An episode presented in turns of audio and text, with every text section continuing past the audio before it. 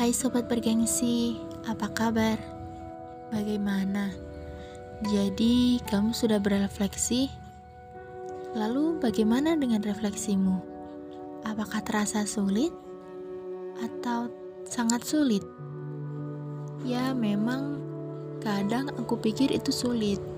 Kadang orang lain bisa melakukannya dengan sangat baik.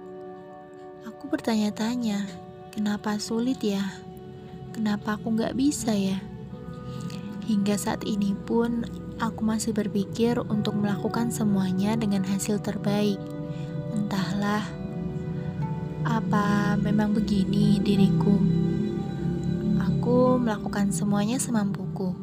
Aku mempersiapkannya, aku berdoa, aku berusaha. Tapi kenapa? Kenapa kesedihan tetap menjemputku, bahkan setelah aku bekerja keras?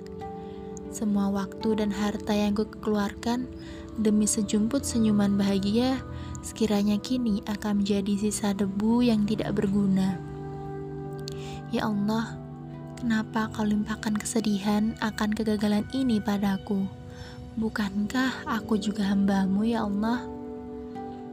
Setelah sekian lamanya aku menyalahkan Tuhanku atas kegagalanku, pikiranku semakin acak-acakan di satu sisi, aku mencari pelampiasan, dan di sisi lain, aku pun tidak bercermin.